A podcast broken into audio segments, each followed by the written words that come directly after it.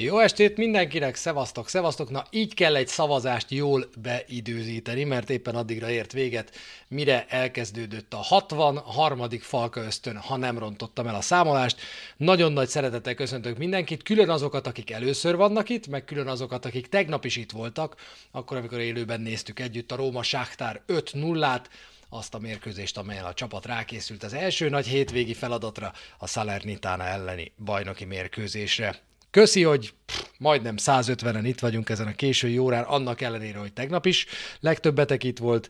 Eregykának, Csuti 27-nek, Silenced Surprise-nak köszönöm szépen a követéseket, és mindenkinek jó estét kívánok. Aktív a chat, úgyhogy most a neveket ne haragudjatok, de nem fogom végig felolvasni. Viszont elmondom, hogy mi lesz ma a 63. Falka ösztönben. Először is szolgálati közleményekkel nyitunk. Utána beszélgetünk egy picit a piacról, az átigazolási piacról, kik azok, akik jöttek, kik azok, akik mentek, kik azok, akik még jöhetnek, és kik azok, akik még távozhatnak a csapattól. Nem fogjuk végigvenni szárazon lista szerint azt, hogy mi a fene fog történni majd a Rómával, meg mi történt eddig, hanem az fog történni, hogy csapat részenként végignézzük, hogy körülbelül hogy fog kinézni ez az AS Róma a következő szezonban a legjobb felállás alapján, és aztán megnézzük, hogy milyen változtatások jöhetnek még. Aztán megnézzük, hogy mi változhat még. Ugye védő posztra nem titok tegnap óta, hogy Mourinho szeretne még egy játékost, mert mivel három védővel fogunk játszani, ezért a négy hátsó ember plusz tripi a fiatalok közül, az olyan kozi-kozi, ahogy az olasz mondja, úgyhogy szeretne még igazolni erre a posztra, ez a még-még-még része a mai műsornak. Aztán előveszük a pénzügyeket, már csak azért is, mert van bőven miről beszélni. A pénzügyekről az átigazolások kapcsán. Mennyi fizetés jött, mennyit nyeltünk be, mennyiért igazoltunk játékost, mennyiért távoztak játékosok, ezzel kapcsolatban vannak friss hírek. Beszélgetünk egy picit az Adidas dílről, beszél, ami még nem díl, de már erős pletyka, beszélgetünk egy picit a stadionról, a stadionépítés környéki dolgokról, és beszélgetünk a Toyotáról, amelyik lehet, hogy nem sokára a Róma egyik szponzora lesz, most még ez nem történhet meg, hiszen hiszen jelenleg még a Hyundai-jal érvényes szerződése van a csapatnak, más autós céggel pedig ilyenkor nem lehet, ezt ugye mindig kizárják. Aztán beszélgetünk az edzőmérkőzésekről, mi tetszett, mi nem tetszett, majd a Salernitánáról, és végül azok kedvéért, akiknek csak a második kedvenc csapata, még a Róma, az ő kedvükért beszélgetünk egy picit másokról is, és végigbeszéljük, hogy milyen erős sorrendet látok én, meg milyen erős sorrendet láttok ti a szériában. Twitteren egyébként kiírtam ezzel kapcsolatban egy ötös listát, egy ötös erősorrendet, az első ötöt, hogyha ott megválaszoljátok, holnapra fogom összesíteni majd az ottani eredményeket, és akkor kiderül, hogy a Falka ösztön nézők mit gondolnak, hogy milyen erősorrend áll jelenleg a szériában. Körülbelül olyan 15-en már megírták, hogy ők mit gondolnak. Én, ha jól láttam, és nem biztos, hogy teljesen jól láttam, de azt hiszem, hogy jól láttam, egyetlen egy ember nem volt, aki ne hozta volna top 4-be a Rómát. Na erről majd sokat beszélünk, mint ahogy beszéljünk a szavazás végeredményéről is, mert Attila, Monc Attila tett föl ma nekem egy elég kemény kérdést, és arra gondoltam, hogy ezt én felteszem nektek. Ti mit választanátok? A Róma idén a bajnokság első négy helyén végez, vagyis így bejut a bajnokok ligájába, de nem nyer trófeát, nem nyer olasz kupát, nem nyer Európa ligát, továbbra is meg kell elégednünk a konferencia liga elsőséggel, mi is milyen jó ezt is kimondani. Vagy B verzió, B, B, B, vagy B verzió, megnyeri a Róma az Európa Ligát is, a konferencia liga után egy évvel, de a bajnokságban nem végez az első négy helyen. Ugye a dolog az, azért nagyon szemét, és azért nagyon érdekes, mert ha a Róma top 4-ben végez a bajnokságban, de nem nyer trófeát, akkor azért én azt feltételezem, amit egyébként sokan, és a fogadóirodák is, hogy a Róma körülbelül a negyedik az erős sorrendben, és mögötte egy nagy szakadék következik, és jönnek a többiek. Tehát egy viszonylag nyugis szezonunk van. Ez, ez a megoldás. És beférünk a top 4-be, ezt az elvárást teljesítjük, de nincs trófea. A másik az egy szívinfarktusos szezont feltételez, mert a másik megoldás ugye azt jelenti, hogy a Róma Európa Ligát nyer, így aztán a szezon utolsó mérkőzésén bebiztosítja a jövő évi bajnokok ligája szereplést, amit a top 4-es bajnoki szerepléssel is bebiztosított volna, de hát ez az utolsó meccsen dől el, lehet, hogy 11-es rúgásokkal dől el, mi persze már most tudjuk, hogy sikerül, viszont nincs top 4. és a csapat a bajnokságban nem tud azokon a helyeken végezni, az első négyben, amelyek közül egy szinte mindenki szerint megilletné a Rómát, vagyis hát ahova oda kellene érni az alapján, hogy a Róma szerintem ez már kimondható, hogy megnyerte a nyári átigazolási időszakot, ha minden olasz csapatot figyelembe veszünk. Szóval nagyon-nagyon nehéz és szemét kérdés, és biztos, hogy van köztetek olyan, nem gondolom, hogy sokan, de talán van olyan, aki nem tudta, hogy az Európa Liga elsőségért is bajnokok ligája szereplés jár. Na ezért szemét ez a kérdés, mert mind a kettővel BL-be jutsz, de igazából az egyiknél trófeád van, rengeteg agysejt, meg ö, szívinfarktus árán, a másiknál meg igazából nem nyersz semmit, negyedik leszel a bajnokságban, és akkor úgy elégedett vagy a szezonnal, hiszen augusztusban is már azt mondta mindenki, hogy ennek a Rómának az első négyben kell végeznie.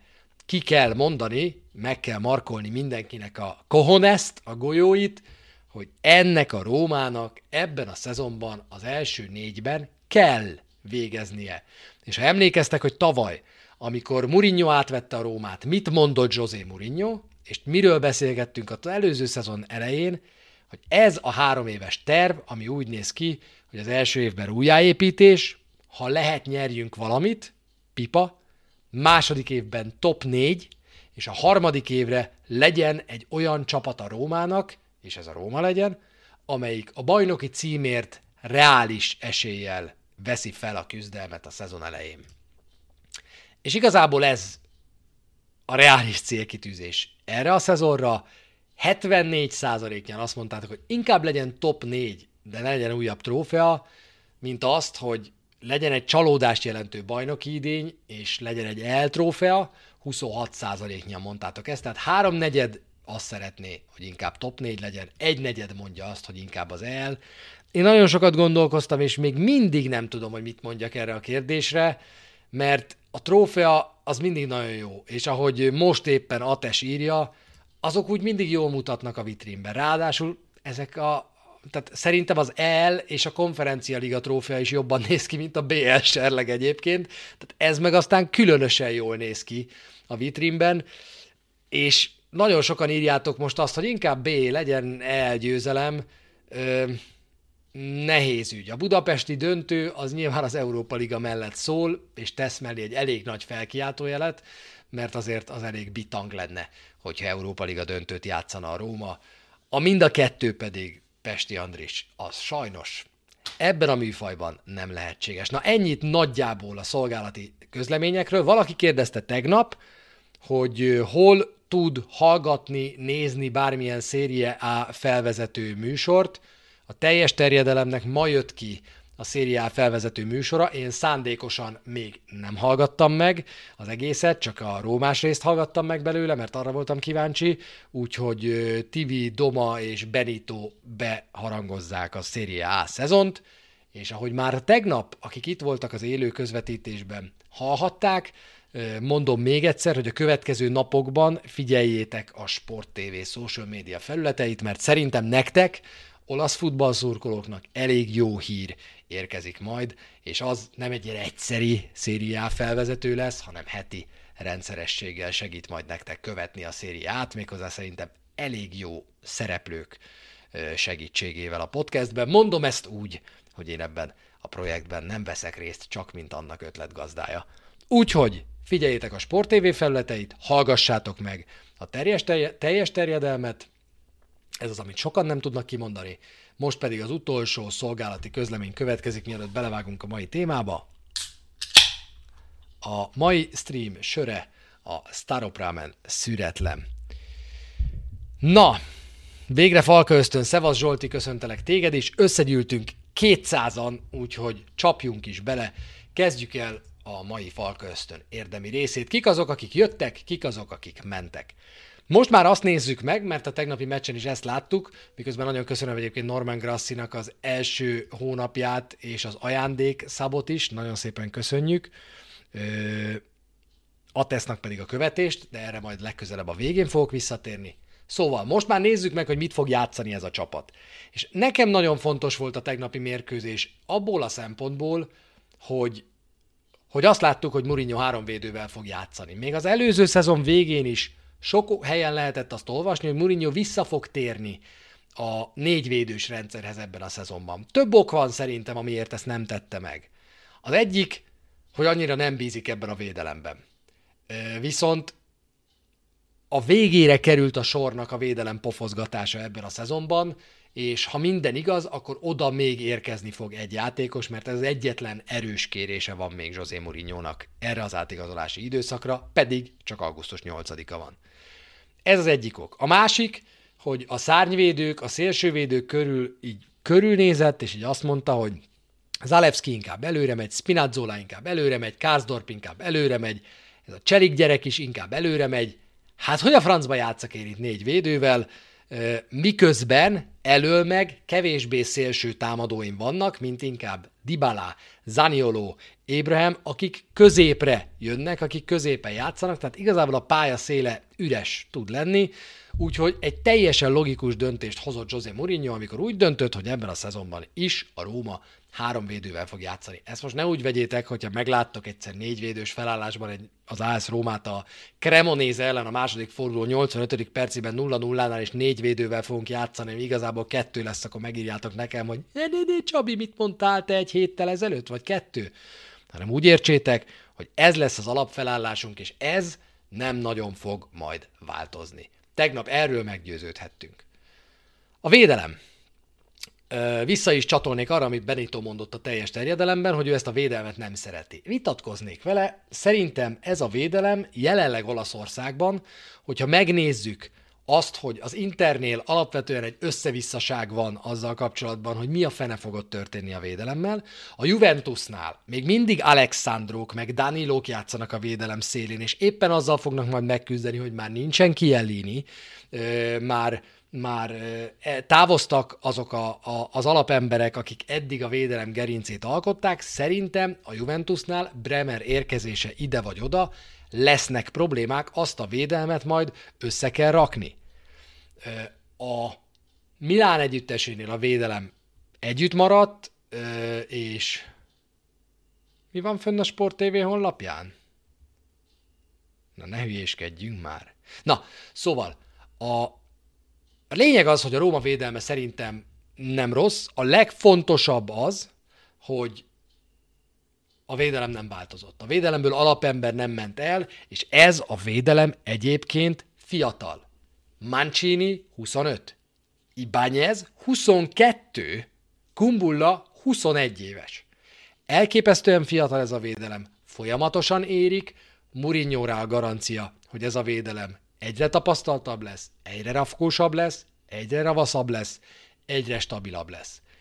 Én abban bízom, hogy azért az előző szezon vége felé Mancinin már szerintem lehetett érezni, hogy az indolenségét egy picit levetkőzte, abban bízom, hogy Ibányeznek a hibái is egy picit csökkennek annak számában, hogy Smalling egészséges marad, és akkor ez a védelem szerintem oké. Okay. Érdekes módon én a védelembe a három fiatal és egy tapasztalt mellé én még inkább egy tapasztaltat hoznék, de jelenleg úgy nézünk ki, hogy, hogy a védelembe Zagadu érkezhet esetleg, vagy majd megbeszéljük a lehetséges érkezőknél, hogy ki jöhet, nem akarok előre szaladni. A jobb és a bal oldal nagyon-nagyon fontos, két-két jó játékos, cseliket, én még nem tudom az edzőmérkőzések alapján hova tenni, de majd az első pár forduló ebben is segíteni fog. Az, hogy legalább versenyhelyzet van Karsdorp oldalán, az szerintem már nagyon-nagyon sokat jelent. Úgyhogy ez a védelem nem rossz, de lesznek rossz pillanatai, mint ahogy mindig minden védelemnek vannak rossz pillanatai.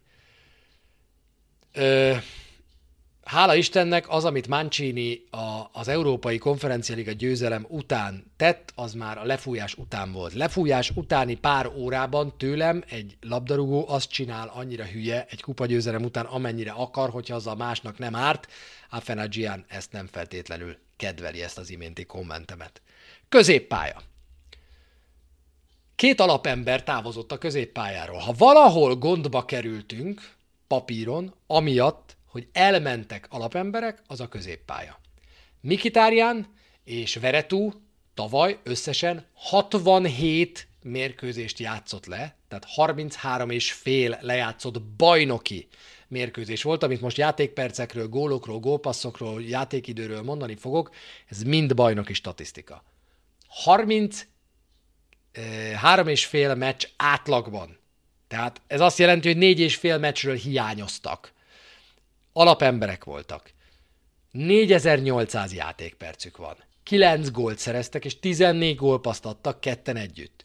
A két legtöbb gólpaszt adó játékosunk távozott. 8 gólpassza volt Veretunak, 6 gólpassza volt Mikitárjánnak.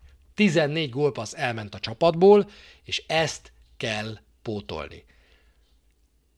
Itt elméletileg vannak gondjaink. De érkeztek is, hála Istennek a középpályára. Matic azt gondolom, hogy más profil, és itt hoznám be a harmadik távozót, Sergio Oliveirát, aki szintén játszott, de őt azt hiszem, hogy inkább elengedte a Róma, én nem hiszem, hogy komolyan szerették volna José Mourinhoék megtartani őt. Úgyhogy megérkezett a csapatba uh, Matic, egészen más profil, a védekezésben segít, az edzőmérkőzések alapján hasznos, és aki azt mondja, mert ez a kritika is elhangzott, hogy a Róma tapasztalt öreg rókákat igazolt ebben az átigazolási szezonban, Vejnaldum 31, Matic 34-5, Dybala se fiatal már igazából is elég sérülékeny, annak megmutatjuk az összes falka ösztön tavalyról, amiben folyamatosan elmondtuk, hogy a Róma a bajnokság egyik legfiatalabb csapata volt. Úgyhogy nagyon fontos az, hogy tapasztalt, sokat megélt játékosok érkezzenek. Mind Matic, mind Vejnaldum az a középpályára. Én szerintem itt fegyelem lesz, rend lesz, és ha taktikai falt kell, az meg fog érkezni. Vejnaldum, azt csodálom, hogy nem a 40-es mezt választotta, mert igazából ő a, ő a, ő a VD40 a csapatban. Nem kell erre a középpályára olyan ember, akihez ragad a labda. Ott van Pellegrini, akihez ragad a labda ő az, aki mélységből irányítani fog. Ott van Krisztánte, akin szintén lassulnak egy picit a támadások. Olyan emberekre van szükségünk a középpályán, akik kicsit ilyen láthatatlan emberként úgy ott vannak, és nem gondoskodnak másról, mint hogy egy, megszerezzék a labdát, kettő, köszöntöm a későket is, kettő pedig letegyék azt oda, ahova kell. Egy kicsit át fog alakulni a Róma profilja szerintem erre a szezonra a tavalyihoz képest, mert több lett elől a játszani képes emberünk. Odaadhatod a labdát Zaniolónak, odaadhatod Pellegrinek, odaadhatod Dibalának, de esetleg még odaadhatod ö, elől Ébrehemnek is, hiszen ő is folyamatosan lép vissza, és eléggé látszott tegnap is, hogy segít a játékban való belépésben. Matic szerintem a Strootman féle középpályás, Matic az, akinek körülbelül az a feladata, hogy megszerezze a labdát, felérni ő nem fog olyan ügyesen, meg lőni nem fog tudni olyan jól, mint Strootman. Szerintem, hogyha megnyer nekünk Matic egy derbit, az egy ilyen szöglet vagy szabadrugás után fél méterről bepofozott labda lesz, de, de Matic körülbelül ez, Vejnaldum pedig az, akinek le kell tisztogatni a támadásokat, és érkezni kell a 16-oson belülre, de elsősorban azt kell figyelnie Vejnaldumnak a középpályán Maticsal együtt, hogy ott rend legyen rend, csend, fegyelem legyen a Róma középpályán, és ha majd valaki esetleg el akar menni, amikor nem lehet elmenni előre már, mert fönt van Pellegrini, Zanioló, Dybala, Ébrahim, akkor azt mondja, hogy kussolsz, maradsz. Ez nagyon fontos szerintem, és ebből a szempontból én kedvelem azt, hogy a Róma nem fiatal, tehetséges középpályásokat hozott, hanem rutinos játékosokat. Bóve valószínűleg több szerepet fog kapni majd a középpályán, amit én nagyon nem bánok, mert kell ide egy fiatal, és állítólag ezért nem akar José Mourinho már középpályást igazolni. Hogy Krisztánte annyira alapember marad-e, mint tavaly, azt nem tudom megmondani egyelőre, de szerintem ő, az ő játékidejét elég érzékenyen fogja majd érinteni az, hogy, az, hogy a Róma hozta Maticot, Vejnaldumot, de egy kicsit az atalantás Krisztánte kerülhet majd elő, aki azért inkább előrefelé játszik, mint hátrafelé, mert ha ott van mögötte Vejnaldum és Matic, akkor igazából az egy teljesen reális opció, hogy Pellegrini cseréje lesz majd ö, Krisztánte, és előrefelé kell mennie. Ő egyébként ahhoz képest, hogy mennyire nem képzett, annyira jó ebben. A támadósor ról annyit, hogy ott Dybala érkezett, Belotti pedig érkezni fog. Ez most már szinte csak idő kérdése, hiszen a Róma ma újabb távozókról egyezett meg. Ha még Somurodovot is el tudjuk passzolni a Bolonyához, akkor aztán non plus ultra lesz a helyzet, hogy annyi helye van Pintónak fizetésben, meg annyi helye van Murinyónak a csapatban, a keretben is, hogy, hogy bőven be fog férni Belotti, de a legtöbb portál már azt írja, hogy mivel van két fix távozónk a mai napon, VR és Carles Perez, ezért biztos, hogy az anyagi feltételei megvannak annak, hogy Tiago Pinto ezekben az órákban véglegesítse Belotti szerződését, és Belotti érkezik a támadósorba. Nagyon fontos Belotti. Messze a legtöbbet játszott mezőnyjátékosunk volt Temi Abraham az előző szezonban, több mint 3000 percet, 3084 percet játszott a bajnokságban. Mögötte Ibányez 2889 perccel, a második legtöbbet foglalkoztatott mezőnyjátékosunk volt, ami a perceket illeti, majdnem 200 perccel, több mint két teljes meccsel utasította maga mögé őt ö, Temi Abraham muszáj őt tehermentesíteni. Láttátok, emlékeztek, nekem nem tudom nektek milyen jelenetek égtek be az előző szezonból, nekem az egyik legjobban beégett jelenet az az, amikor, amikor a, talán a Leicester elleni visszavágón. Így néz ki Ébrahim Murinyóra, hogy tudom, hogy vannak olyan lények a Földön, akik bőrlégzéssel tudnak működni, én nem tartozom közéjük, úgyhogy létszi, cserélj már le, mert tényleg megpróbáltam, de a seggemen se tudok már levegőt venni, nem szabad Ébrelmet ennyire széthajtani. Azt gondolom, hogy ebben nagyon sokat fog segíteni Dybala leigazolása is, Belotti érkezése meg aztán végképp. Úgyhogy variációs lehetőségek nagyon megnőnek, teljesen különböző képességű, készségű embereink lesznek elől. Ez egy elképesztően izgalmas mix, amit Murinyónak használnia kell. Egy valami még Dibaláról. Erről nem beszéltünk sokat, de már megint böki a csőrömet, mert megint hallottam, hogy Dybala mennyit sérült. Én értem, hogy a Juventus szurkolói úgy érzik, hogy Dybala rengeteget sérült, és mindig elhangzik, hogy 20 meccset, ha tud játszani egy szezonban, az már jó. Szeretném elmondani, hogy a 2013-as szezon óta Paulo Dybala a következő meccs számokat rakta le egy szezonban az asztalra. 2014-nél kezdem, mert akkortól játszott a szériában, egy szezon a Palermóban, 35 meccs, ebből 34 a bajnokságban, mert hát ott nem volt nemzetközi kupa, majd elvitte a Juventus. 2015-16-tól a következő meccs számai voltak Dibalának. 46, 48, 46, 42, 46, 26 és 39. Tehát legutóbb már az előző szezonban 39 mérkőzésen játszott Paulo Dybala, tehát megint közelítette azt a bűvös 40-es számot, amit azért a legtöbbször elér. Én azt hiszem, hogy, hogy egy kicsit túl van misztifikálva az, hogy ő mennyit sérült, apró izomsérülései valóban nagyon gyakran vannak Dibalának, amiket kezelni kell, figyelni kell. Egy szezonja volt, amikor ugye a sérülés Manu egy picit megpiszkálta az orrát, de Ettől függetlenül, ha jól használod Dibalát, és még egyszer mondom, Zanioló, Belotti, Ébrahim, Dybala, El Sharavi, Félix Aferagian, mondjátok még, hat ember elől lehet úgy rotálni Dibalát ebben a szezonban, hogy mondjuk az elben nem játszatod. Na, ilyen luxus tavaly nem történhetett volna meg. Mert akkor ott volt Somurodov, igen, de Somurodov valószínűleg távozni fog, vagy mondjuk úgy, hogy vagy Somorodov, vagy Efenegian el fog menni ebben a szezonban, még biztosan, de ott lesz elég támadó, hogy tehermentesíteni lehessen Dibalát is, tehermentesíteni lehessen Ébrehemet is. Mourinho ezt magától nem fogja megtenni, mert Mourinho majd kiválasztja a kezdő 11-et, és majd rongyosra játszatja őket, de a lehetősége meg lesz rá, és ha apró bizomsérülés lesz, akkor muszáj lesz pótolni őket, de akkor nem az lesz, mint tavaly volt, hogy hú, Nincs Ébrahim, most mi a szar lesz, ki fog játszani elől? Hát hozzuk az üzbég messzit, az majd ott valamit tud csinálni, aztán nem tudott, és aztán inkább Aferagiant játszatta helyette José Mourinho, aki meg egy éve még a Salakon játszott Afrikában, úgyhogy hát, ez tavaly nagyon-nagyon gyenge pontunk volt. Én folyamatosan rettegtem attól, hogy Ébrahim megsérül, idén már annyira nem kell ettől rettegni. A pálya minőségétől viszont, ahogy írjátok, attól feltétlenül kell. Somorodovban nem bízik José Mourinho. El Sharawi a felkészülési időszakban előzött szerintem, és elsősorban azért, mert itt arról lesz majd szó, hogy ha ég a ház, akkor ki az, aki a bal szélre bejön. És láttuk, hogy amikor Somurodov bejött a bal szélre, akkor minden volt, csak védekezés nem.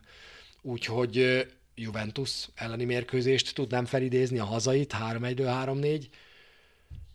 Úgy emelték be mögé a labdát, hogy az U12-ben szokták, és El Sharawi viszont folyamatosan visszajön, folyamatosan védekezik, folyamatosan alázatos, és azt gondolom, hogy ezzel előzte a felkészülési időszakban Somorodovot. Most úgy tűnik, hogy Somorodov mehet a Bolonyához, de mivel ott Arnautovics iránt a Manchester United érdeklődik, a visszatérő Mihajlovics meg küzd a klub vezetőségével, hogy de ne engedjék el már Arnautovicsot, öt nappal a szezon rajtja előtt meg vagytok ti hűlve. Úgyhogy ott még megy a küzdelem, aztán meglátjuk, mi történik. Vinyából nem tudom, hogy mi lesz, legszívesebben én Vinyára is azt mondanám, hogy távozzon. Szerintem nagyon, ne, nem tudom megmondani, hogy, hogy a három védőből a baloldaliként ő helyt tud-e állni, nem lógott ki lefelé a Sáktár ellen, de hát ez ilyen vész-vész-vész megoldás. Igen, Marci, most volt róla szó, Belotti 48 órán belül a Róma játékosa lesz majd. A Wolverhampton kereste, több csapat kereste, ma történt az meg, hogy a Róma felszabadította neki a helyet, úgyhogy Tiago Pinto már el is utazott, hogy véglegesítse a szerződését. 2,8 millió eurós nettó éves fizetésért érkezik majd a Rómába. Öm, Pellegrini akiről még azért kell beszélni a támadók között, mert kilenc góllal, ha hiszitek, ha nem, Lorenzo Pellegrini volt a második legeredményesebb játékosunk a bajnokságban tavaly, hét, ha a büntetőket levonom, és ha nem tévedek, és három szabadrugás gólja volt, akkor négy, ha a szabadrugás gólokat levonom. Na most az nonsens, az nem fordulhat elő, hogy a második legjobb játékosod, a második legeredményesebb játékosod egy olyan ember, aki négy, azaz négy akciógóra képes a szezonban, még akkor is, hogyha abban az egyik olyan, mint amit Veronában szerzett, de ezen változtatni kellett, és ezen változtatni tudott a Róma. Úgyhogy át fog alakulni a játékunk. Ha lehet, még direktebb. Ez, ez a csapat Murinyóra készült, Murinyóra termett. Hosszabbak leszünk ma, mint egy óra már, előre mondom. Ez a csapat Murinyóra termett. Egy nagyon direkt futballt játszik, amelynek a középpályáján minden hájjal megkent banditák vannak, mint Vejnádó, Matic, és most már Krisztántét is ide lehet szerintem sorolni. A labda gyorsan fog eljutni a védelemtől a támadósorig, ahol viszont nagyon-nagyon kreatív játékosok állnak rendelkezésre. Ugyanazt fogjuk játszani, mint az előző szezonban, de sokkal jobb hozzá a felhozatal, sokkal jobb hozzá a játékos állomány, amit José Mourinho használhat. Milyen változások lehetnek még? Jön egy védő. Zagaduról beszéltünk. Zagaduról annyit tudtam meg, hogy ő Dortmundból azért távozik szintén lejáró szerződéssel egyébként, mert az ötödik számú belső védő lenne, ez neki nem volt elég jó, meg ehhez mérték volna a fizetését, úgyhogy éppen ezért ő távozik onnan. Egy olyan játékos, aki a Dortmundban ötödik lenne, az nálunk is egy olyan megoldást jelentene szerintem, és nem ismerem Zagadú játékát kívülről, belülről, amelyiknél jobb az én olvasatomban Kumbulla, tehát ő megmaradna Kumbulla negyedik számúnak, és tényleg itt is ötödik lenne az érkező Zagadú, de én mégis azt gondolom, hogy Erik Bailly lesz majd a befutó a Manchester United-től, mert ismeri őt Mourinho, mert őt akarja igazából Mourinho, mert Mourinho mindig azokat akarja, akik a saját emberei, és éppen ezért úgy gondolom, hogy, hogy, hogy inkább ő fog jönni. Őt állítólag egy kölcsön plusz opcióval, 8 millió eurós opcióval el lehet hozni, úgyhogy én azt hiszem, hogy inkább inkább ő lesz majd a megfejtés. Jön egy védő, mert Mourinho akar még egy védőt, és valószínűleg kettei közül jön valaki. Én mást mostanában nem is olvastam, de mondjátok, ha igen. Zagadou a Dortmundi ifi csapatban nagyon nagy tehetség volt, aztán nem vált be. Az első, első szezonjában jó volt, de utána meg nem volt nagy szám, írja Norman Grassi és Obecse. Többet tudtok Zagadouról, mint én, az biztos. Ö, kiderül majd. Bainál meg igen, az jelentheti a problémát, hogyha, hogy Jess írja, a Fulham elviszi majd őt, és inkább maradna Angliában. ötödik számú védőről beszélünk, és Tripi egyébként abszolút reális opció. Tehát Tripiből, amit láttunk az edzőmérkőzéseken, az szerintem egy teljesen jó, reális ötödik opció. Attól, attól tartok egyébként, hogyha most akár Báj jön, akár Zagadou, mert ha baj nem történik, ha nagy baj nem történik hátul, akkor, és mondjuk Smalling nem sérül meg, akkor, akkor inkább Tripi legyen az, aki lehetőséget kap egy-egy mérkőzésen nálam. De hát ez nyilván más az ember gondolkodása akkor, amikor itt ül, és a falka ösztönben bohóckodik hetente, meg más az ember gondolkodása akkor, amikor megmondja neki a vezetőség, hogy öreg, három éves projekt, második év, most azonnal eredmény, BL legjobb négy, garanciát akarok. Nagyon sok múlik ezen a szezonon. Nem vicc az, hogy BL-be kell jutni ennek a csapatnak. Ezen múlik Vejnádum sorsa, ezen múlik Dybala sorsa, nagyon sok ígéret, amit Tiago Pintónak tennie kellett, az, az most mérlegre kerül. Éppen ezért az az ember, akin a legnagyobb nyomás lesz, messze a legnagyobb nyomás lesz, az egész klubból, az José Mourinho lesz. Ebben a szezonban olyan teher hárul rá, hogy csak na. Egy, vannak már elvárások a tavalyi konferencia liga győzelem után. Kettő, megjött egy olyan játékos keret, amire senki, de senki nem számított, tessék felmenni a pályára, és ezekkel a fiúkkal olyan eredményt produkálni, amilyet ezekkel a fiúkkal produkálni kell. Jön még egy támadó Belotti, látom, hogy rendszeresen érkeztek, Belotti érkezik, Darel, 48 órán belül Belotti a Róma játékosa lesz, a mai napon felszabadítottak annyi pénzt, annyi fizetést, hogy ő jöhessen. És ezzel véglegessé válik valószínűleg a keret, és augusztus 8-a van. Augusztus 8-a van, ami, ami óriási dolog, mert gyakorlatilag egy teljes keretünk van a bajnokság elején, van még 23-4 napunk a bajnokság kezdetéig, és figyelj, Norman Grácia kispadunk sokkal jobban néz ki, mint tavaly, én azt gondolom. Két átigazolás volt ma, amikről beszélni kell, és ezzel egyszer mind át is térnék arra a részre, amit úgy tűnik, hogy a jegyzeteimből töröltem, de nem baj, mert kit érdekel, rögtönzünk, hiszen minden a fejünkben van, ettől vagyunk Róma. Pénzügyek. Aki a podcastet hallgatja, annak a kedvéért fogom mondani azt, amit ti láthattok is. Olaszul van, aki ezt összegyűjtötte, egy olasz újságíró, és őt úgy hívják, hogy Aurelio Austini, nem, Alessandro, bocsánat, Alessandro Austini, a következőket látjátok. Az idei Merkátónak a pénzügyi adatai, fölül a szerzett játékosok, középső blokk a távozó eladott játékosok, és alul azok, akik még távozhatnak. A szerzett, a beszerzett játékosoknál láthatjátok a bal számoszlopban azt, hogy mennyibe került a játékos játékjoga, mennyit fizettünk érte, a jobb oldalon pedig bruttóban a játékos fizetését. Az látszik, hogy összesen átigazolásra 7 millió eurót költött el a Róma, egyedül Cselik került pénzébe az Ász Rómának, az ügynöki díjak ebben nincsenek benne, de ugye Dibalájét tudjuk, és azt azért messze-messze vészesen, vészesnek nem nevezhetjük. A bruttó fizetésekről annyit, hogy Dybala és Wijnaldumé elég magasnak tűnhet első ránézésre, mert az úgynevezett Decreto Crescita az egyikükre sem vonatkozik, ez egy olasz törvény, ami az olaszországi munkaerőhiány volt Olaszországban, és ezért hoztak egy törvényt, hogy akinek az előző három évben, ha jól tudom, nem volt állandó olaszországi lakhelye, nem dolgozott olasz munkahelyen, és most érkezik külföldről, és Olaszországban kezd el dolgozni, azok után a munkáltatónak sokkal kevesebb adót kell fizetnie. És ezzel próbálták felgyorsítani azt, hogy jöjjenek külföldről munkavállalók Olaszországba, és Dybala ebbe nem tartozik bele, hiszen ő a Juventus-tól érkezett, neki az előző munkáltatója is olasz volt, ezért láthatjátok azt, hogy a 12 millió, tehát tulajdonképpen duplázzuk a 6 milliós maximum nettó fizetését, azzal, hogy a 4,5 millió az alapfizuja, bruttóban ez 9, és 3 millió a bruttó bónusza, nettóban ez másfél.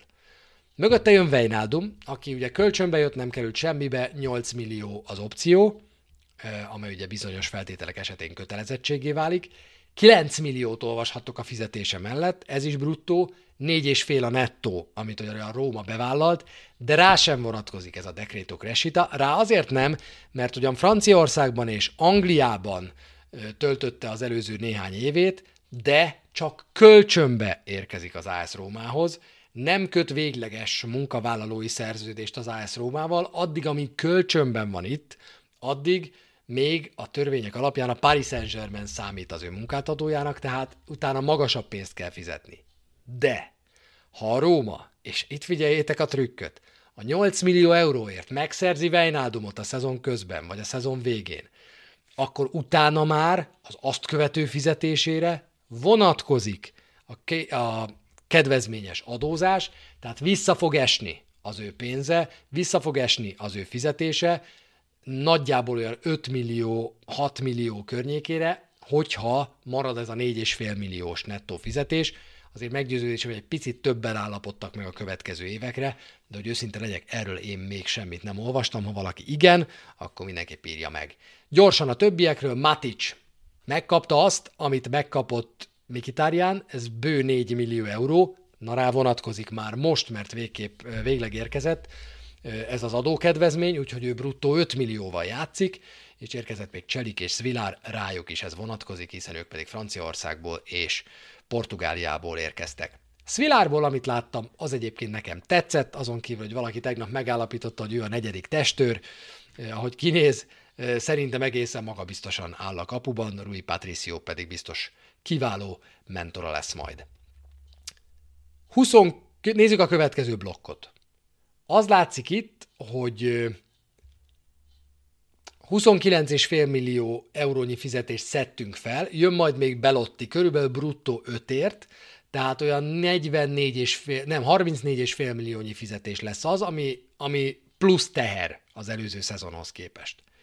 Elment már mostanáig 32 milliónyi fizetés, tehát majdnem ennyi, és adjuk hozzá, hogy Clivert, Somurodov, Perez és VR el fog menni, ez még 12,5 millió, tehát 44,5 milliónyi fizetést távozik. Ma elment VR és Carles Perez, ez már végleges, én azzal számolok, hogy Diavara maradni fog, de így is 10 millió euróval sikerült csökkenteni a fizetési tömegét a Rómának az előző szezonhoz képest már megint Tiago Pintónak. Tehát amit Tiago Pinto nyáron csinált, az a következő. Jelentősen megerősítette a keretet, olyannyira, hogy a Gazetta a mai számában kijelentette, hogy az átigazolási időszak győztese a Róma.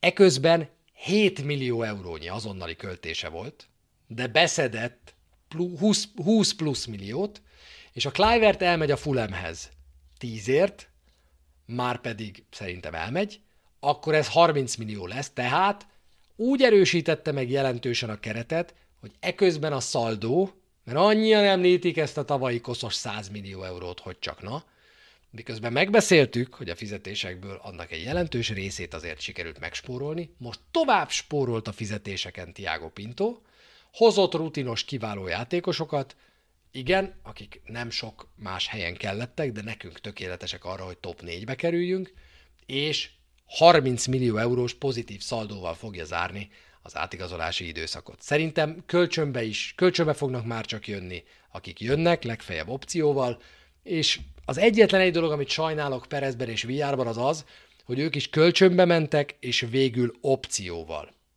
Úgyhogy azt nem sikerült végignyomni a Tiago Pintónak, mert le akarta zárni ezeket az átigazolásokat, hogy jöhessen Belotti, azt nem tudta véghez, véghez vinni, amivel a, amiről a Celta Vigóval ment a, a karate, hogy kötelező vásárlás legyen benne, ez nem ment át, úgyhogy abban is opció van, ahogy VR Sampdoriás szerződésében is opció van.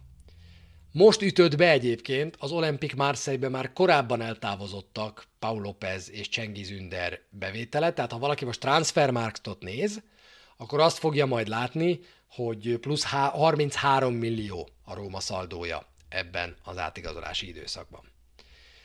Beszéljünk még egy szempontból, gyorsan megnézem a kommenteket, hogy van-e kérdés a fizetésekkel kapcsolatban. Olyan tábla, Es Lászlónak mondom, ami a bértömegeket összesen hozza majd, olyan még nem készült. Ez az átigazolási időszak végén szokott készülni, a Gazetta szokta hozni. Ha majd hozzák, akkor én is elhozom természetesen, és az majd meg fogja mutatni, hogy hányadikak vagyunk a tabellán ebben. Össze tudjuk hasonlítani a többi csapattal is. Diavara az új Pastore és Enzonzi, ez sajnos így van. Diavara Falusi Marcinak, Fajterernek, Zorinak, Palotai Tamásnak, Atesznak köszönöm szépen a követéseket. Szóval el kéne küldeni oda, ahova te mondod, Ádám, de jelenleg még csak különedz a csapattól, és megpróbálják valahogy elpasszolni. Az a baj, hogy nem akar távozni, még kölcsönbe sem akar feltétlenül távozni, nem tudom, hogy mit akar igazából. Az az ember, Pityu Eresz kérdésére válaszolva, aki szerintem nem tud mást kapni, csak csillagos ötöst, az Tiago Pinto. Tehát, ha van ember, aki hátradőlhet, de sose fog, mert olyan csávó, hogy ő elvégezte a munkáját, az ő. Még akkor is, hogyha így egy picit hunyorogva, azért minden reggel, amikor felkeltek, kikeltek az ágyatokból, az öregebbek, mint én, lenyújtanak egy picit, eresztitek a kávétokat, akkor azért, mikor előveszitek a telefonotokat, és elkezditek nézni a híreket, azért nézzétek meg minden reggel úgy hunyorogva félszemmel, hogy Zanioló még a keretben van-e. Én azt mondom, hogy fél szemünk azért legyen rajta ezen a sztorin. José Mourinho nem akarja elengedni Nicolò Zaniolót, ezek a hírek ma. De azt is tudjuk, hogy José Mourinho nagyon szereti a régi játékosait. Endombelét és Tangangát ajánlotta fel a Tottenham Hotspur, és mellé szerintem, ahogy a Spurs-t ismerem, még egy büdös nagy kasszát, egy jó nagy eurós zsákot is mellé tesznek, hogyha a Róma elég kitartó.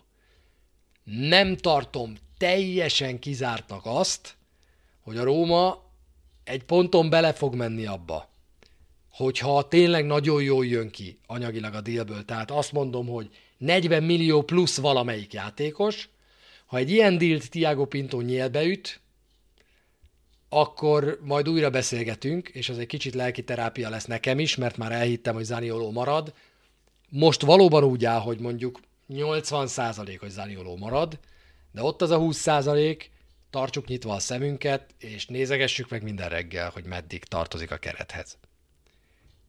Azt hiszem, hogy nem ér annyit ebben az állapotában, ez így van, még akkor is, ha most sokkal jobban néz ki, mint tavaly. Azt hiszem, hogy jövő nyáron, egy jó szezon után sokkal jobban és sokkal drágábban el lehetne adni, és az már egy más jellegű döntés, de ha valaki most kifizeti érte ezt az értékben 60-70 millió eurót, akkor nem tudom, hogy Tiago Pinto hogy fog dönteni. Egy másik üzleti kérdés, hát Jazzfen, igen, tudom, hogy kijelentette Mourinho, de azért ezt nem a saját fülemmel hallottam tőle, amikor ma délután beszéltünk. Elfejtettem rákérdezni, úgyhogy azért én inkább óvatos vagyok még ezzel. Adidas. Előtte iszom.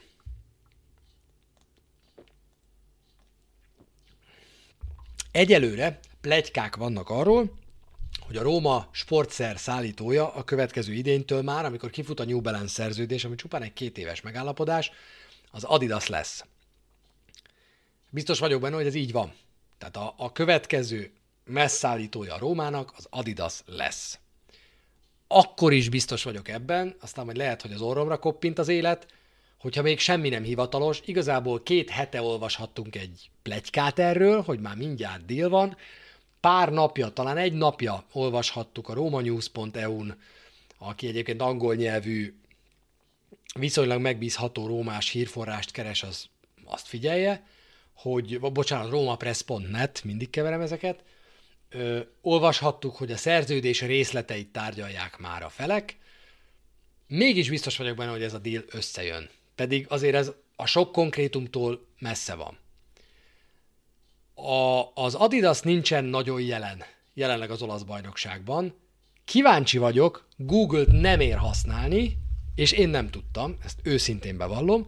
Ma utána néztem délután, amikor készültem a műsorra, hogy hány olasz csapat messzállítója az Adidas. Kettő csapat messzállítója az Adidas jelenleg, vagy volt az előző idényben az olasz élvonalban. Az egyik a Juventus, ezt én is tudtam. Kettő a szám. Kérdésem az, Jár érte egy subgift tőlem, aki először beírja, hogy melyik a másik csapat.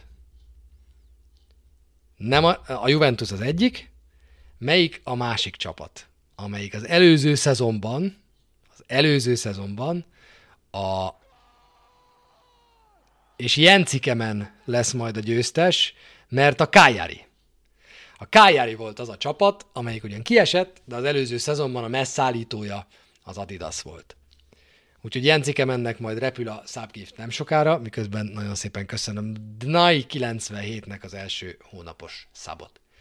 Úgyhogy a helyzet az, hogy az Adidasnak kell a jelenlét azért Olaszországban. Szerintem, hogyha két csapat, két olyan csapat messzállítója vagy, mint a Róma és a Juventus, akkor hogy nagyjából mindent megtettél, amit megtettél. És tudjátok, megint erre is azt mondom, hogy ezeket is mind bele kell számolni akkor, amikor tárgyalsz Dybala szerződtetéséről, amikor odamész a tulajdonoshoz, hogy mennyire éri meg José Mourinho-t idehozni, mennyire éri meg Dybalát idehozni, mennyire éri meg Wijnaldumot idehozni. Ezek mind mezeladások, ruhaszer eladások, hogy hívják, sportszer eladások, Mourinho miatt nem akartam csak ezt mondani, mert, mert akkor sem sikerült jobb mezdilt összehozni, a Rómának ez sose sikerült. Mi ebben mindig nagyon szarok voltunk. Amióta mi követjük, 2000-es évek eleje óta. Volt már itt Kappa, volt már itt Diadora, volt már itt, minden volt már itt. Most éppen New Balance, előtte Nike, de az igazából kiderült, hogy üzletileg az egyáltalán nem volt jó nekünk. Most egy két éves, 4 millió eurós 4 millió eurós New Balance délután. A garantált pénz 4 millió euró volt. Most úgy nézünk ki, hogy mivel látják, hogy baszki, Dybala, puha, Vejnaldum, ilyen játékosok jönnek, Mourinho nevével is el lehet adni azért pár cuccot. Na figyeljetek ide, akkor az van, hogy beajánlunk nektek egy magas garantált pénzt. Én szerintem azért az nem lesz a Juventusé közelében, tehát a Juventus kap 408 milliót 8 évre. Ha Róma is kap egy 8 éves dílt, szerintem az jó hír, hogyha az hármassal fog kezdődni, de az biztos, hogy minden idők legnagyobb összegű sportszergyártói és szállítói díjét fogja majd megadni a, a, az Adidas a Róma mezéért. És ezek nagyon nagy lépések. Ugye nyilván, amikor Totti meg De Rossi folyamatosan a Rómában játszik, és, és ugye helyi királyok a nagy csávók a csapatban, és nem igazolsz folyamatosan sztárokat, az nem tesz jót a mezeladásnak, tehát ezért is volt az, hogy hiába volt itt Totti meg De Rossi, hát nekem is még van Tottis Diadóra mezem, ami 20 éves, és a mai napig felveszem, szóval nem vesz az ember évente új mez, de ha jön egy Dybala, ha jön egy Wijnaldum, akkor az ember mindjárt szalad, hogy elköltse a pénzét, lásd Dybala, több százezer mez, nem merek számot mondani, mert még mindig nem hiszem el, de egy nap alatt.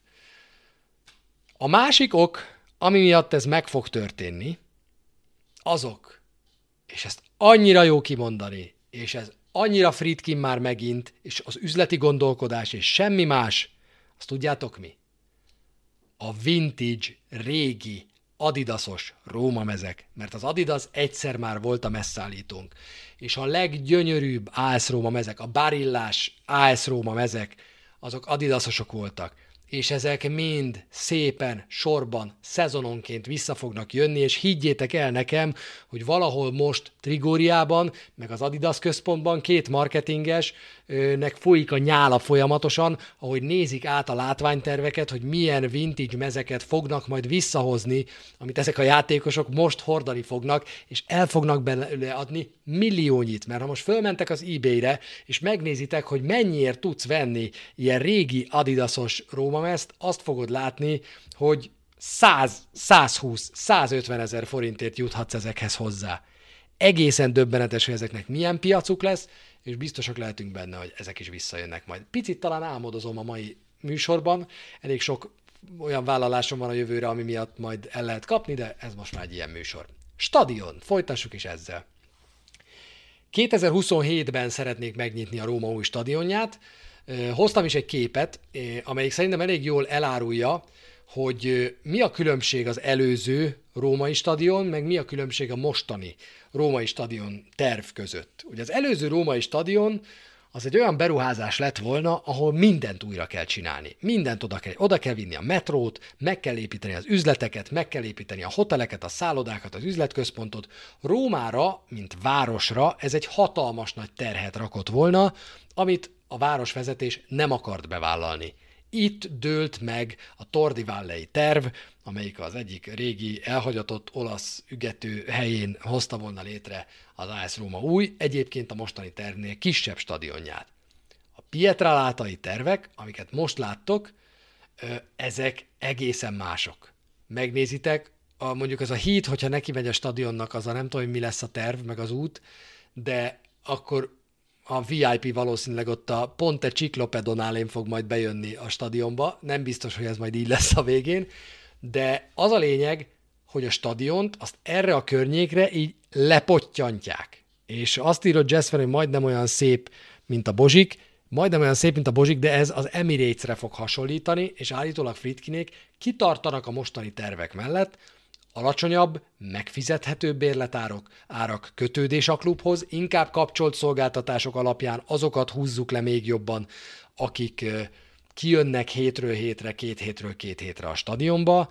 Ez a Róma terve, alacsonyan tartani a bérletárakat, valamennyire majd az új stadionban is. És ezért megnövelték a létszámot, és azt mondták, hogy nem 35 ezres, hanem 60 ezres stadiont építünk, amelyiknek alapja mindenképpen a a, az Emirates lesz majd. Azt szeretnék, hogy arra hasonlítson. Az Emirates az egyik legpiszkosú jobb stadion szerintem hangulat szempontjából Európában. Azt leszámítva, hogy Arsenal drukkerek vannak benne, ez csak vicc. Szóval láthatjátok, egyetem, metró, parkoló, minden ott van a környéken. Ide egy stadiont kell építeni, és azt be kell vonni ebbe az infrastruktúrába, ami egyébként már elkészült. És ez egy hatalmas nagy különbség az előző tervhez képest, jobban kajálja az önkormányzat is, könnyebben át lehet nyomni az olasz bürokrácián, úgyhogy az a terv, hogy ez így fog majd megszületni. Egy dologról szeretnék még beszélni, ez pedig a bérletesek témája. Egy picit azért beleástam. Azok után, hogy kiakadt itt Lotito, meg kiakadtak a Láció szurkolók, hogy ja, persze az apátok tökét azért van nektek 36-40 ezer bérletesetek idén, mert a békasegge alá levittétek a bérletárakat, ti római kis lúzerek. Szeretném elmondani, hogy az AS Róma stadionjába az AS Róma bérletek legolcsóbbja 319 euróba kerül ebben a szezonban. A Láció által árusított bérletek közül a legolcsóbb 269 euróba kerül.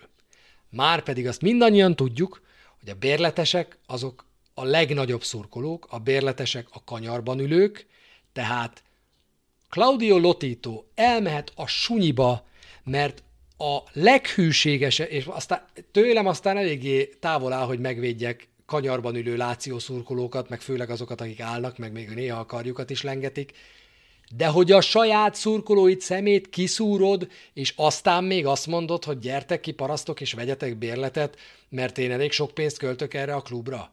Hát drágább egy Láció ultrának megvenni, illetve drágább egy Róma ultrának megvenni a Róma bérletet, mint egy Láció ultrának megvenni a Láció bérletet hát menj te a fenébe, hát ne mondjad a kamut, hogy a Rómánál sokkal-sokkal olcsóbbak a bérletek, nem. 320 euró, 269, 270 euró, 50 euró a különbség, és a Róma nem vitte le annyira a bérletek árát, mint amennyire a Lációnál alacsonyan van a legolcsóbb bérletek ára.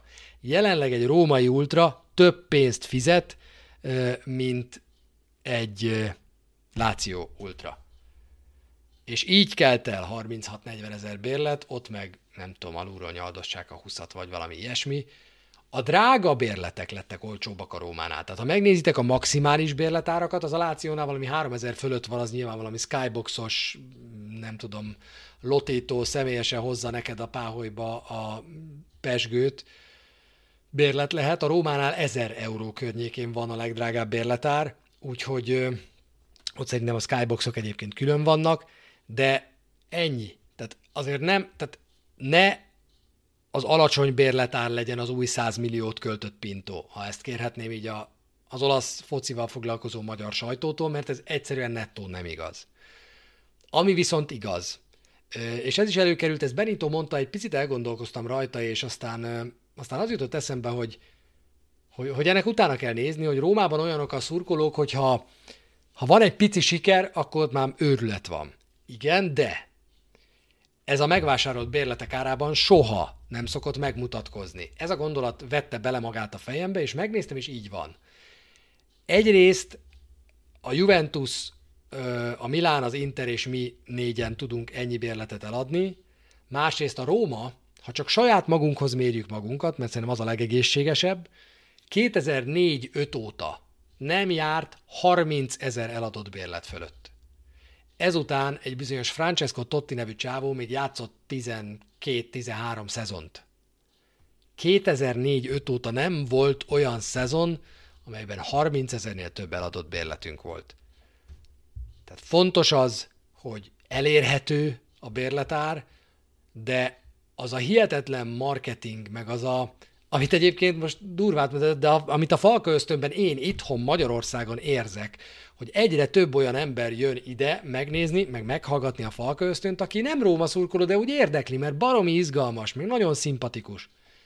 Azt hiszem, hogy üzleti szempontból Olaszországban a Róma fingja a passzát szelet ebben a pillanatban, és ezt nagyon jó kimondani, hogy a Róma ismerte fel a Juventus után másodikként, hogy hogyan kell, és talán jobban, mint a Juventus, és kevésbé elitista megközelítéssel, hogy hogyan kell Olaszországban elkezdeni újra építeni a futballt sikeres üzleti alapokon. Ennek egy következő állomása lehet a Toyota megérkezése új szponzorként, erről sok konkrétum nincs.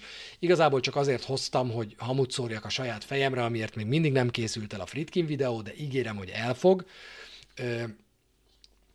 A Fritkin család gazdagságát a Toyotának köszönheti, ők hozták el Amerikába a Toyota márkát, és most arról tárgyalnak, hogy amikor Hyundai nem lesz, akkor Toyota legyen, és és biztos vagyok benne, hogy ez egy sikeres tárgyalás lesz, mert ilyen baráti hangulatú tárgyalást szerintem ember nem látott még. Tehát lennék, lennék ott pókafalon, hogy halljam, hogy miről beszélgetnek ezek, és, és mennyire kemény tárgyalások után lesz majd a Toyota a Róma következő autós szponzora.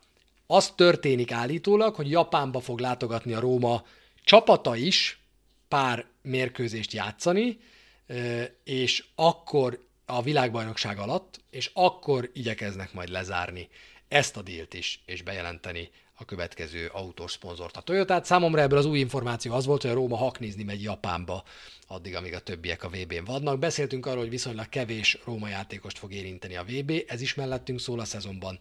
Erre fogjuk használni. Döbbenet, hogy milyen sebességgel dolgoznak Rómában a vezetőségnél. Edzőmeccsek. Térjünk rá ezekre. Sunderland 2-0, Portionense 2-0, Sporting 2-3, Nice 1-1, Tottenham 1-0, Shakhtar 5-0, vagyis 4 győzelem, 1 döntetlen, 1 vereség és 13-4-es gólkülönbség. És amiről mindenki beszélni fog a Salernitana elleni mérkőzés előtt majd, az az lesz, hogy amellett, hogy bemutatkozik Dybala, meg bemutatkozhat Wijnaldum, az az lesz, hogy az ellenfelek játékosai ezeken az edzőmeccseken összesítve háromnál több gólt lőttek a saját hálójukba, mint a hányat Ébrehem lőtt nekik, mert Temi Ébrehem egyetlen egy gólt sem szerzett az edzőmérkőzések során. 13 ász Roma találatból egyik sem fűződött Temi Ébrehem nevéhez.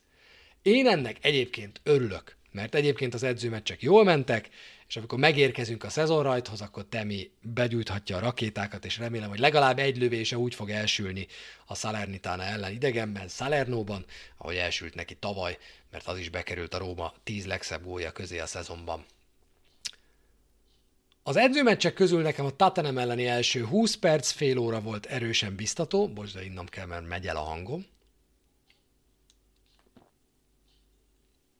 És a sört iszom, mindig visszajön a hangom ezt. Számos buli bebizonyította már, főleg ilyen karaoke bulik. Szóval, a védelem az egy kicsit kacifántos még ott hátul, annak ellenére, hogy összeszokott, ilyen szezonelei formában vagyunk szerintem. Többször meg tudod minket bontani akár egy ember is egy szólóval, erre majd azért erősen oda kell figyelni, de A Sáktár elleni támadójáték jó volt, de óva intenék mindenkit attól, hogy a Sáktár elleni 5-0-át túlértékelje, a Sáktár szinte légiósok nélkül egy meggyengült csapattal állt ki a háborús helyzet kellős közepén. Egyébként a tegnapi edzőmérkőzés jegybevétele teljes egészében jótékony célra ment, mind a 65 ezer jegy utáni bevétel az ukrajnai károsultak megsegítésére ment, úgyhogy a Róma szerintem jó játszott az edzőmérkőzéseken, egy jó 5-0-val zártuk le ezeket, de lássuk a Salernitana elleni első mérkőzést. És hogy az utolsó pontként az ellenfelünkről beszéljek, bajban van a Salernitánál. Most olvastam, hogy milyen problémák vannak De Sanctiséknál, azért ezek számos problémák, El, elsősorban izom, makacs izom sérülések. Az alapcsapatból a Salernitánánál jó pár játékos hiányzik ebben a pillanatban, elől Botheim egy új szerzemény és Bonazzoli szerepelnek majd, hátul Fáció mellett elméletileg két új szerzemény van a kezdőcsapatban, Pirola és Lovátó, akikre majd azért, akiket majd össze kell rakni, meg akikre oda kell figyelni. Nem hiszem, hogy az első mérkőzésen ne jelenthetne nekik túl nagy problémát Dybala, Abraham, Zaniolo és Pellegrini, úgyhogy én abban bízom, hogy ez egy győzelem lesz, ezt a szezont a Rómának győzelemmel kell kezdenie. Kiestek a kupából simán, úgyhogy 2-0-ra kaptak ki a Pármától hazai pályán, úgyhogy jó lenne azért, hogyha nem, nem egy ilyen kellemetlen meglepetéssel indulna a szezon, utána pedig a Cremonézét fogadjuk, nem lehet pontokat veszteni ilyen ellenfelekkel szemben. Jobbakkal szemben sem lehet majd, lásd tavaly Verona, akiket kétszer nem sikerült megverni, lásd Salernitánál, akik ellen otthon csúszott be egy X, Úgyhogy oda kell tenni magunkat, és ezt az első két meccset azonnal hat ponttal kell kezdeni, hogy aztán utána azt hiszem, hogy Udinéze idegenben, és aztán már jön a Juventus elleni rangadó, oda kell tenni magunkat a, az elején. Ha már Juventus, akkor nézzük az erős sorrendet. Fordított sorrendben fogom feltenni az én öt favoritomat az előttünk álló szezonra. Még egyszer mondom, hogy Twitteren ti is megírhatjátok, és ott majd egy összesítő posztban holnap igyekszem majd megmondani, hogy mi a verdikt, mi a ti verdiktetek. Az ötödik nálam, és ez egy picit gonoszkodás a Láció szurkolókkal, akiknek szerintem egyébként jó csapatok lesz idén, meg egy picit érzelmi kérdés, de én nekem ez a Fiorentina nagyon tetszik, és azt szeretném látni, hogy miután ez a csapat egy picit megnyekkent tavaszra, miután Vlahovics távozott, most, hogy érkezett Jovic, ez a csapat magához tér, megint lesz elől egy stabil pont, akire Italiano építhet, és nálam a Fiorentina a fordított Atalanta, amelyik egy baromi jó, világos, követhető, szimpatikus vonalat követ, és nagyon bízom benne, hogy Italiánóval a második szezonjában Italiánónak ez a csapat tovább tud fejlődni azon az úton, amin tavaly elindult. Látványos jó játék, jó mérkőzések, egyértelmű, hogy mit akar játszani ez a Fiorentina. Az adodó nem az adodó, akit kerestek, úgyhogy én bízom benne, hogy, hogy ez a Fiorentina jó lesz, és én, azt gondolom, hogy ebben a pillanatban a Fiorentinának megvan az esélye arra, hogy top 5-ben végezzen az olasz bajnokságban. A következő csapat, a Sevillát ugye kikaptak 3 1 az utolsó edzőmérkőzésükön, de, de szerintem Lukajovic beépítése, hogyha jól sikerül, akkor, akkor rendben lesznek. A negyedik helyzet nálam a Róma, amelyiknek a legerősebb kezdőcsapatát most nem hoztam el. Ne ide írd meg Pesti Andrics, hanem Twitteren majd létszi, ha ott vagy. De tetszik az erős sorrendet egyébként. Különös az eleje meg a vége. A negyedik nálam a Róma. Nem fogom oda tenni magunkat top 3-ba. Én pontosan oda fogom tenni magamat, tut, magunkat tutistaként, ahova a fogadóirodák is tesznek bennünket. Szerintem ez a Róma befér a top 4-be, ennek a Rómának BL helyen kell végezni, úgy, hogy nem az utolsó fordulóban biztosítja be ezt a BL helyet. Ott kell lenni magabiztosan 4-5-6 pontos távolságban a további csapatoktól a végelszámolásnál. A harmadik helyezett csapatom viszont az én erősorrendemben, azt hiszem, hogy ezt most elírtam, úgyhogy ki kell javítanom, még egy picit legyetek szívesek várni, de azonnal javítom ezt az óriási bakit. A Juventus. azért teszem az ebrákat a harmadik helyre, mert itt azért vannak gondok, és most nem csak az Atletico Madrid elleni 0-4-re gondolok, le lehet azzal viccelgetni, hogy Morata végre Mester 3 szerzett, és azt is a Juventus ellen lőtte az első adandó alkalommal, hogy éppen nem az ő keretükhöz tartozik. De azért a Juventusnál vannak gondok szerintem. Ha megnézitek ezt a Gazetta által legjobbnak ítélt 11-et. Danilo, Alexandro a védelem két szélén. Így. Delikt Kielini távozott a védelem közepéről. Oké, okay, hogy Bremer szerintem is a széria egyik legjobb belső védő, és nagyon sok van benne, és hosszú távon jó lehet a Juventusnak. De azért őt be kell építeni, Bonucci-val össze kell szokni. Nem érzem azt, hogy a Juventus hátul túlságosan magabiztos lenne. Ez egy fejnehéz csapat. Pogbára sem mondhatjuk azt, hogy a középpályán stabil. Én Locatellit nem szeretem ebben a hatos szerepkörben. Rabio ugye el fog menni valószínűleg a Manchester Unitedban, mert már megállapodtak róla, úgyhogy ott még kell valamit mókolni a Juventusnak, a középpályára igazolniuk kell. Ez egy fejnehéz csapat. Di Mariával, Vlahovicsal, Kiezával elől, de amire Massimiliano Allegri alapozni szokta a Juventust, az, az még jelenleg nincs meg. Egy stabil védelem és egy stabil középpálya, Úgyhogy én a Juventus-t a harmadik helynél jó szívvel előrébb nem tenném semmiképpen sem.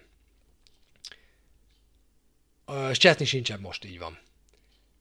Azokon a grafikákon, amiket most láttok, a Gazetta által legerősebb csapatnak ítélt együttes 11 van rajta. Nálam második a bajnok. Lehet, hogy van valami interfixáció, ilyen látens interszurkoló vagyok, vagy nem tudom mi van velem, de én még mindig azt gondolom, hogy, hogy, a lát, hogy, a, hogy az Inter ö, erősebb, mint a Milán. Én azt hiszem, hogy az előző szezonban is nyerhetett volna az Inter. Ehhez az kellett volna, hogy egy picit kevésbé csesszék el a bajnokság végét, egy kicsit kevesebb Radu, egy kicsivel több Handanovics, egy kicsivel több szerencse, egy kevesebb rossz ö, pocsék hónap Lautaro Martineztől, és az Inter bajnok lett volna. Ne értsék félre a Milán szurkolók, és tudom, hogy sokan vagytok itt, én nagyon szeretem ezt a Milánt. Egyszerűen az van, hogy olyan szinten, tehát nem tudom elhinni azt, hogy egy olyan bajnokságban, ahol Lukaku, Ébrahim, Osziment már nem veszem ide, mert mögüle mindenki kidőlt, de ahol Lukaku, Ébrahim, Kieza Vlahovic, a támadósor, és a tiéd csak a negyedik legjobb. És mondjatok bármit, azért Zsiru, Ibrahimovic, én nem, nem tartom ezt. Oké, okay, ott van Rafael Leao, aki viszont a széria egyik legjobb játékos, a Salamakers, jó játékos, támadó középpályásnak most jött a kimondhatatlan nevű belga, de Keteláre, vagy nem tudom, hogy mondja ő, de majd megtanulom valamikor. Ezt is össze kell rakni szerintem. És, és én azt hiszem, hogy a Milán ebben a pillanatban a, a második helyre elegendő. Hátul rendben vannak, Kalulu Tomori az nagyon rendben van, melléjük még majd visszajön Kier, most éppen Tonál is érült meg, állítólag csak 20 napra dől ki, ezért a Milán ne biztos, hogy igazolni fog. Szerintem ez a Milán a második helyre lesz jó. És a favoritom a bajnokságban az Inter együttese. Itt ugye Skriniar távozása néz még ki hátulról, de úgy tűnik, hogy Defrey és Bastoni maradnak. Skriniar talán el fog menni a Paris Saint-Germainhez, ha nem, akkor messze az Interi a legjobb védelem szerintem az egész bajnokságban. Középpályán igazából nagy dolgok nem történtek, az alapcsapat megmaradt. Az alapcsapat ott maradt az Internél, előre meg visszajött Lukaku, ez egy bajnoki matéria. Itt nincs, nincs más hátra, ezt a, az Internek elméletileg hoznia kell, én azt hiszem, aztán majd kiderül, hogy mit tud ki belő, kihozni belőle Inzági. Szerintem Simone Inzági ősze zseniális lesz, az Inter vezetni fogja a félidőben, amikor elmegyünk a VB-re, akkor vezetni fogja a tabellát, és aztán majd meglátjuk, hogy, hogy mi történik velük, hogy a tavaszi összecsuklás az megint elkövetkezik-e. Egy mondat még a Napoliról, amelyik szerintem kiesett a top 4-ből. Bravúr lesz, hogyha Spalletti, ha egyáltalán végigbírja ezt a szezont, akkor ott tudja tartani őket a top 6-ban akár. Öt fontos játékosuk távozott. Azért Insigne, Mertens, Kulibali, Ospina és ki az ötödik?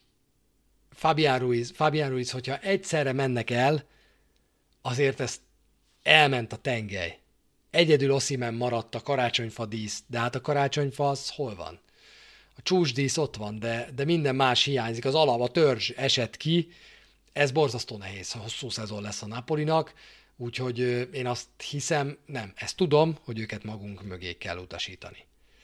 Na ennyit akartam én körülbelül ma elmondani, ahogy ígértem, hosszabbak lettünk, de azért nem sokkal, csak egy picivel. Most viszont eljött az ideje annak, hogy ránézzek a chat üzenetekre, úgyhogy ha valakinek van valami olyan kérdés, amit eddig nem mert, vagy akart feltenni, az mondja el. Csabi, te leszel a Milán szurkolók kabalája. Tegyél minket mindig a második helyre, írja Kispajtás az egyik leghűségesebb Milán szurkolónk itt. Ha ez kell ahhoz, hogy Scudettót nyerjünk. Én nem leszek szomorú idén sem, hogyha a Scudettót a Milán nyeri. Benito szerint Spalletti lesz az első edző, akit meneszteni fognak. Szerintem ez benne van, de de azért szerintem inkább a tabella végén, így a Salernitana, Sampdoria, így ezen a környéken kell majd keresni inkább a, inkább a, a megoldást, azt hiszem. Raspadori megy Napoliba, erről tárgyalnak folyamatosan, hogy Raspadori megy, mehet a Napoliba. Ez egy erős pletyka a Napolival kapcsolatban, igen, de hát ha én lennék Raspadori, azért nagyon könnyen nem beszéltek rá, hogy most úgy áttegyem délre a székhelyemet. A VB nagy kérdés. Lehet az nyeri meg a bajnokságot, akinek több olasz játékosa van? Bizonyára fontos lehet. Hát számoljunk.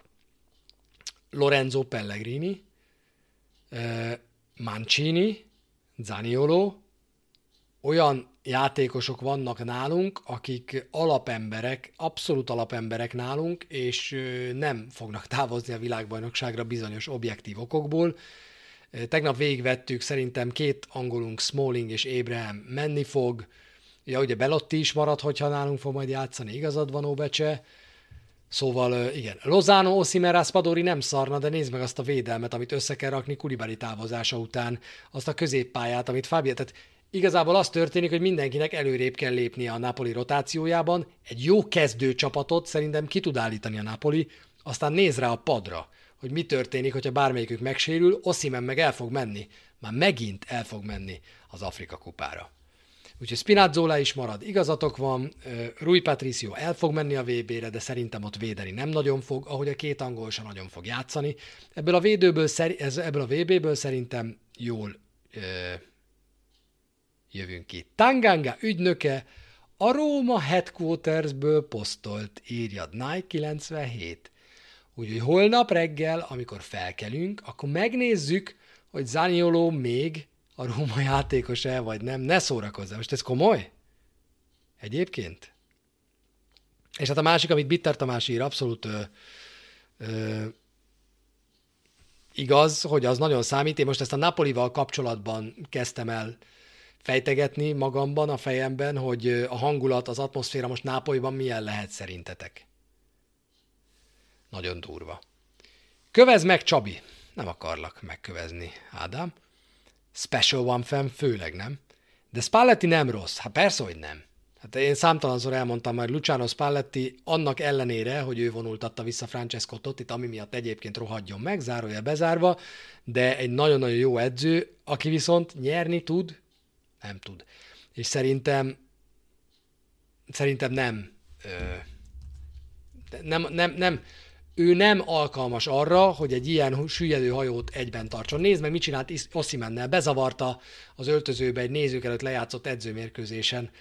Spalletti lesz az első. Spalletti egy jó edző. De Spalletti az egy hisztérika. Spalletti, a Fülöp Laci mondta egyszer, amikor a nők elleni erőszak ellen tüntetve, ugye minden évben most vagy piros festés van, vagy régen egy ilyen piros szalag volt a ját, az edzőknek a karján, és akkor mondta Fülöp Laci, akkor így ült Spalletti a kék ballonkabátjában, valami téli mérkőzésen, és ott volt rajta a, a, a piros karszalag, és akkor mondta Fülöp Laci, hogy úgy néz ki Luciano Spalletti, mint egy ellenőr, aki elől elszaladt egy blitzelő, és ez az álca Luciano Spalletti. Egyébként Spalletti egy nagyképű gyökér Nézd meg a Tottis Sky sorozatot, és szerintem ott Totti nagyjából a frankót mondta róla. Már megyek is. La Roma 24.it Re- remegve nyitom meg a hírt, mondjuk meg se nyílik. Roberto De Fanti, sok játékos, köztük Jafet Tanganga menedzsere, Trigóriában volt, járt ma délután. Aj, aj. És az Instagramra is ezt kiposztolta. Hát igen.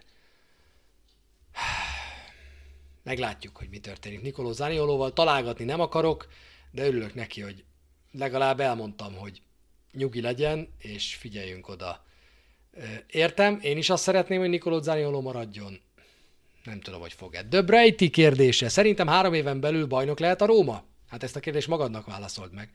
Vagy hány év múlva jöhet el a bajnoki arany ideje reálisan nézve? A cél az, hogy a harmadik évben már legyen esélyünk arra, hogy a bajnoki címért versenyre kelljünk. Szerintem mostantól számított öt éven belül bajnok. Bajnok lehet a Róma, de hát figyelj, annyiszor lehetett volna bajnok ez a Róma, annyiszor voltunk másodikak. Én annak örülök, hogy most először Totti visszavonulása óta, három-négy év hiátus után megint az van, hogy épül itt egy olyan keret, amelyik, amelyik szerintem rendben van, és amelyik hosszú távon akár versenyezhet reálisan a bajnoki címért is. Itt az a lényeg, hogy menni akar, menni akar vagy sem. Abszolút az a lényeg. Tehát ha Zanioló nemet mond a Tatanemre, hozzáteszem, hogy azért ott ugye Conte az edző, olasz a vezetőség, olasz uralom van. Ha van londoni csapat, és nem nagyon utálja az esőt Zanioló, akkor, akkor az a Tatanem, ahova egyébként még elmész, mert az a legolaszabb. Az új Chelsea, a Tatanem. Na, ennyi volt szerintem. Melyik olasz BL csapat jut legtovább idén? Szerintem az Inter. Szerintem az Inter. Az ő keretük a legbővebb, amit az is elég jól megmutat, hogy a tőlünk távozott Mikitárján kiszorult a középpályára, ugye Brozovic nem tudott játszani a legutóbbi mérkőzésen, edzőmérkőzésen, és Ászláni kezdett az ő helyén, úgyhogy Mikitárján a rotációban hátrébb van most már nála. Atalanta, hú, de nehéz. Atalanta, Napoli, ezeket a legnehezebb belőni. Szerintem az Atalanta jobb lesz, mint tavaly, de, de én nem érzem azt, hogy, hogy, hogy BL-ben lesznek. Tangabugyi lehet, hogy nem nagy duranás, de José Baby. Ő fedezte fel, amikor ott volt, nézzétek meg az Amazonon. Egyébként ez eszembe jutott, hogy itt a Twitch meg az Amazon ugye édes tesók, meg a gazdájuk ugyanaz, hogy fönt van az Amazonon a José Mourinho sorozat. Amit én egyszer már láttam, de ha van kedvetek egy ilyen watch partyhoz, akkor azt egyébként egyszer szerintem teljesen legálisan megnézhetnénk úgy közösen. Nem is olyan sok rész. Na, ezen elgondolkozom, hogy szezon közben ez legyene. Öm, ja, Mourinho mindenkivel összevész. De aztán érdekes módon kiesnek megint azok a játékosok, és a Mourinho új csapataihoz igazolnak, akikkel korábban összeveszett. Tehát valószínűleg az van, hogy Mourinho oda cseszi nekik a leckét, ezt kéne megtanulnod hülye gyerek, hogy valaki legyen belőled, és aztán rövidebb vagy hosszabb távon, de megint tudnak együtt dolgozni. Lásd Mikitárján, akivel egy szezont tudott együtt dolgozni teljes békében. Szoboszlai nem lesz Napoli, Szoboszlai menedzsere Eszterházi Mátyás már bejelentette, hogy semmi esély arra, hogy Szoboszlai idén klubot váltson. A Hellásszal mi lesz, azt nem tudom, nem tudják megtartani az edzőiket, létszte, hogy ott a keretben is elég komoly átalakulások vannak. Az én ottani nagy kedvencem a Barak, aki tegnap csak csere volt, úgyhogy ott is átalakulások vannak, ugye új edző van. Kell ahhoz idő, szerintem 7-10 a Verona reális helyezése a, a vége felé. Túl Zapata függő az Atalanta, szerintem ez igaz, és mellé teszem azt, hogy túl könnyű emellett viszont levenni a pályáról Zapatát.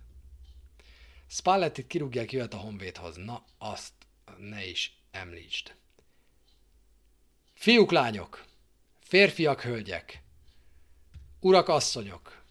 Ennyi volt a mai Falka Ösztön, a 63 Nincs más hátra, mint szépen újra fellapozni a kedvencek között a sporttévét, elkezdeni nézni az olasz bajnoki mérkőzéseket már most hétvégétől, a Róma Salernitana mérkőzés, a vasárnap esti mérkőzés 20 óra 45 perckor, ezt követően pedig hétfőn este tervezek Falka Ösztönt, ugyanebben az időpontban, este 9-kor. Mennyire rohadt jó, hogy kezdődik a szezon. Nem én közvetítem a Salernitana elleni mérkőzést, Én most teljesen el vagyok havazva melóval, úgyhogy, úgyhogy azt, azt most nem tudom bevállalni, de az első pár fordulóból tervezek közvetíteni majd olasz mérkőzést.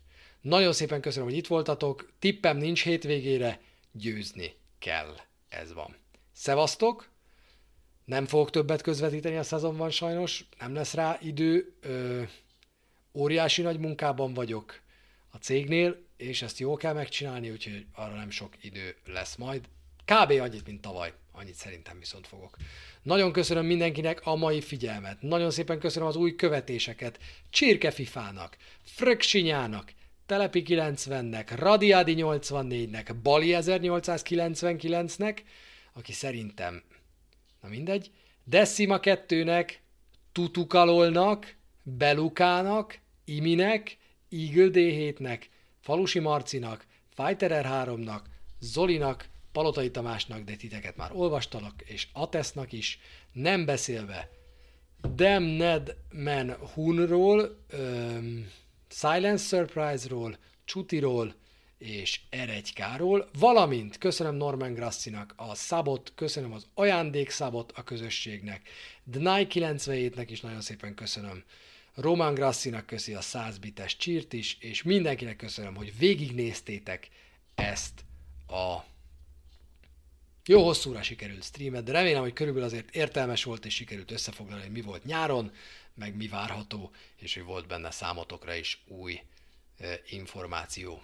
Köszi szépen mindenkinek, legyetek jók, még Dreypolisnak is köszönöm szépen a követést, csak úgy, mint Blandimentunnak. Maradok egyébként addig, amíg új emberek követik, szívesen beolvasom a nevüket, hogy eljussunk most már 4300-ig végre.